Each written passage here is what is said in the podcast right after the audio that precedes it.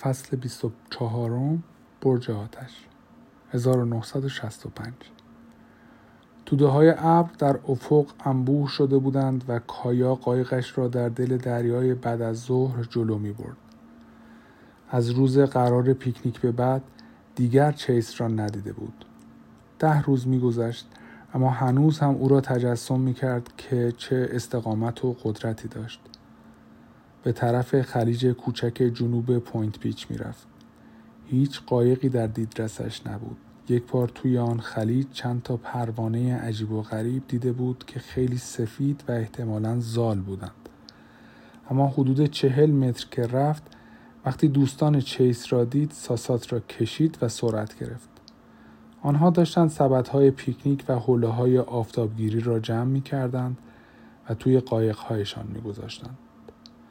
کایا سریع برگشت تا سرعت بگیرد و دور شود اما یک جور کشش عمیق باعث شد سرش را برگرداند و دنبال چیس بگردد. می‌دانست که این اشتیاق هیچ منطقی ندارد. یک حس غیر منطقی برای پر کردن خلای زندگیش به هیچ دردی نمی‌خورد. شکست دادن تنهایی به چه قیمتی؟ بعد آنجا کنار نقطه ای که چیس او را بوسیده بود دید که دارد با چوبهای ماهیگیری به اطراف قایقش می رود. پشت سرش همیشه مروارید به گردن بود که داشت یک یخدان را با خودش می آورد. یک دفعه چیس سرش را برگرداند و مستقیم به او که داشت توی قایقش می‌رفت نگاه کرد. کایا نه فقط سرش را برنگرداند بلکه به او خیره شد. اما مثل همیشه شرم برنده شد و کایا چشم برگرداند. سرعت گرفت و رفت توی یک خور پرسایه. همانجا ایستاد تا ناوگان کوچک آنها قبل از آنکه کایا خودش به ساحل برسد از آنجا برود. ده دقیقه بعد برگشت توی دریا و کمی جلوتر چیس را دید که تنها توی قایقش نشسته. با امواج بالا و پایین می رود و منتظر ایستاده است. دوباره همان اشتیاق قدیمی آماس کرد. پس هنوز هم چیس از او خوشش می آمد. این درست که در پیکنیک خیلی زیاده روی کرده بود اما وقتی کایا هولش داد دیگر آن کارها را ادامه نداد. چیس عذرخواهی کرده بود و شاید باید کایا یک فرصت دیگر هم به او می‌داد. چیس به طرف کایا راه افتاد و گفت سلام کایا. کایا به طرفش نرفت اما فرار هم نکرد. چیس نزدیکتر شد. کایا من بابت اون روز متاسفم. قبول؟ بیا می‌خوام بهت برج آتش رو نشون بدم. کایا حرفی نزد. در برابر حرفهای چیس بی اراده می‌شد و می‌دانست که این ضعف است. ببین اگه تا حالا از اون برج بالا نرفتی باید بهت بگم که یکی از محشرترین راه های دیدن مردابه. دنبالم بیا. کایا ساسات را شل کرد و قایقش را به سمت قایق چیس برگرداند. در تمام مدت دریا را میکاوید تا مطمئن شود دوستان چیس آن بر نیستند. چیس به سمت شمال بردش و از بارکلیکو گذشت. بارکلیکو روشن و رنگی از دور دیده می‌شد. توی خشکی خلیجی کوچک در دل یک جنگل انبوه نگه داشتند. بعد از اینکه قایقهایشان را کنار آب محکم کردند، چیس کایا را برد توی مسیری که انبوهی از گلهای صد تومانی مرمدار و درخت رایج تیغدار توی آن بود. کایا هیچ وقت گذرش به این جنگل مرتوب و انبوه نخورده بود چون در طرف دیگر شهر و خیلی نزدیک به مردم بود. همانطور که راه می رفتند نهرهای کوچکی از مرداب تا زیر علفهای هرز هم می آمدند و پنهانی یادآوری می کردند که دریا صاحب اصلی این سرزمین است. بعد توی آن اعماق یک باطلاق واقعی بود که بوی خاک و هوای کپک زده می‌داد. باطلاقی که یک دفعه زیرک و ساکت در دهان جنگل دور تاریک کشیده شده بود. کایا ظاهر چوبی و کهنه برج آتش متروک را آن بالا دید و چند دقیقه بعد به پله های پهن پایینش رسیدند که از ستونهایی درست شده بود که بدون دقت و ظرافت بریده شده بودند. گل سفت و سیاه زمین زیر برج و اطراف پایه های آن را پوشانده بود و پوسیدگی ناشی از رطوبت از ستونها بالا رفته بود. پله ها پیچ در پیچ به سمت بالا در هر طبقه باریکتر می شدند. بعد از گذشتن از گل و لای از پله ها رفتند بالا و چیس جلو افتاد. به پنجمین پیچ که رسیدند تا جایی که چشم کار می کرد اینجا و آنجا جنگل انبوه بلوط به طرف غرب گسترده بود. در جهتهای دیگر هم آب جریان داشت و تالابها، نهرها و خورها تا دریا در میان علفهای سبز درخشان تنیده شده بودند. کایا تا آن موقع این همه بالاتر از مرداب نایستاده بود. آن لحظه تمام تکه های مرداب پایین پای او خوابیده بودند و برای اولین بار می توانست چهره تمام رخ دوستانش را ببیند. وقتی به آخرین پله رسیدند چیس در آهنی مشبک راه پله عمودی را هل داد و بازش کرد. بعد از اینکه وارد فضای بالای برج آتش شدند چیس دوباره در آهنی را بست. قبل از اینکه از این در رد بشود کایا با لمس انگشت های پا محکم بودنش را امتحان کرد. چیس آرام خندید و گفت مشکلی نیست نگران نباش. بعد کایا را به طرف نرده بود و از آنجا به سرزمین مردابی نگاه کردند. دو شاهین دم قرمز جایی همتراز با دید چشم کایا و چیس پرواز می کردند و باد از میان بالهایشان سودکشان رد می شد.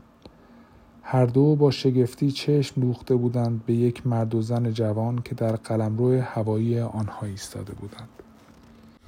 چیس رو به کایا گفت مرسی که اومدی. کایا ممنونم که بهم یه فرصت دیگه دادی تا بگم که بابت اون روز خیلی متاسفم. از مرزی که نباید گذشتم و مطمئن باش که دیگه هیچ وقت همچین اتفاقی نمیافته. کایا حرفی نزد. بخشهایی از وجودش می‌خواست او را ببوسد و دوباره قدرت بدنش را روی تن خودش حس کند. دستهایش را برد به طرف جیب شلوار جینش و گفت با اون صدفی که پیدا کردی یه گردنبند درست کردم. البته اجباری نیست که بندازی گردنت. شب قبل صدف را توی پوست دباقی شده آویزان کرده و فکر کرده بود آن را بیاندازد گردنش. اما در تمام این مدت می‌دانست که امیدوار است دوباره چیس را ببیند و اگر شانسش را داشت این گردنبند را به او بدهد. اما حتی توی رویا پردازی های روزانه پر از خیالش هم نمی توانست خودش و چیس را کنار هم روی این قله مرتفع و بالای برج آتش رو به جهان اطراف تصور کند. چیس گفت ممنون کایا بعد به گردنبند نگاه انداخت و آن را از روی سرش رد کرد و وقتی گردنبند روی گلویش قرار گرفت صدف را لمس کرد. معلومه که میندازم گردنم. از آن حرفهای پیش پا افتاده نزد که بله تا ابد تا زمان مرگ این گردنبند را میاندازم. چیس گفت من رو ببر خونت. کلبه آمد به ذهن کایا که زیر درختان بلوط روی پنجه خود ایستاده بود و دیوارهای خاکستریش از قطره های خون سقف زنگ زده لکه لکه شده بودند. درهای خانه از پشت پشه بند هم بیشتر سوراخ داشتند. کلبه جایی بود برای وصل پینه ها. کایا گفت خیلی دوره. کایا مهم نیست چقدر دوره. زود باش. بیا بریم. اگه می‌گفت نه این فرصت هم از دستش می‌رفت. باشه. از برج پایین رفتند و چیس کایا را به خلیج برگرداند و پیشنهاد کرد که او توی قایقش جلو بیافتد. کایا به طرف جنوب و هزار توی خورها رفت و بعد وقتی که داشت می‌رفت توی کانال مخصوص خودش که زیر سرسبزی فراوان معلق بود سرش را پس کشید. قایق چیس تقریبا بزرگ بود و به حدی آبی و سفید بود که به آن جنگل انبوه نمی آمد. اما هر طوری بود خودش را بین شاخ و برگ ها چپاند و جلو رفت و شاخه ها روی بدنه قایق چرخ چرخ راه انداخته بودند. وقتی طالاب کایا در برابر چشمهایشان ظاهر شد جزئیات ظریف تمام شاخه های باطلاقی و برگ های بینظیر درختان توی آبهای تمیز و تاریک منعکس شده بود. سنجاقک ها و مرغ های ماهیخوار برفی از مقابل قایق عجیب چیس کمی بلند می شدند و بعد موزون و با وقار آرام بال می‌زدند و برمیگشتند سر جایشان تا چیس به ساحل برسد کایا قایقش را محکم کرد حواسیل آبی با شکوه مدت ها می شد که آن لکلک های ایستاده تقریبا آرام را پذیرفته بود که فقط یک قدم با او فاصله داشتند. سرهمی ها و تیشرت های رنگ و رو رفتش را شسته بود و روی بند آویزان بودند. شلغم و هویج و تروب و گیاهان دیگر همینطور تا جنگل پخش و پلا بودند. سخت بود بگویی باغچه کجا تمام و طبیعت وحش کجا شروع می شود. چیس به در وصل پینهی ایوان نگاه کرد و پرسید چند وقت تنهای اینجا زندگی می‌کنی؟ دقیقا نمی‌دونم بابام کی رفت. فکر کنم حدود ده ساله. چقدر خوب باید جالب باشه اینجا زندگی کنی. بدون پدر و مادری که هی بهت بگن چیکار بکن و چیکار نکن. کایا جوابی نداد و فقط گفت اون تو چیزی نیست که بخوای ببینی. اما هنوز حرفش تمام نشده بود که چیس داشت از پله های آجوری جلوی خانه بالا می‌رفت. اولین چیزی که به چشم چیس خورد مجموعه کایا بود که روی قفسه های دستساز خانگی ردیف شده بودند.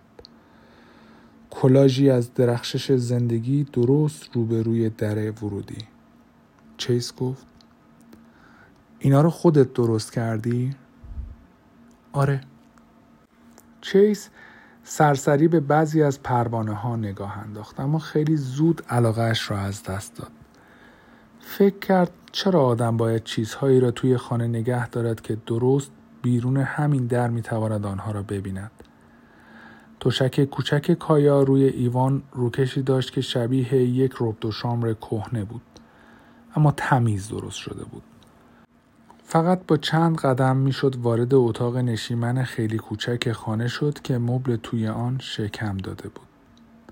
چیس به اتاق خواب پشتی چشم دوخت که توی آن پرهای هر نوع پرندهی در رنگها، اندازه ها و شکلهای مختلف روی دیوارها انگار به پرواز درآمده بودند.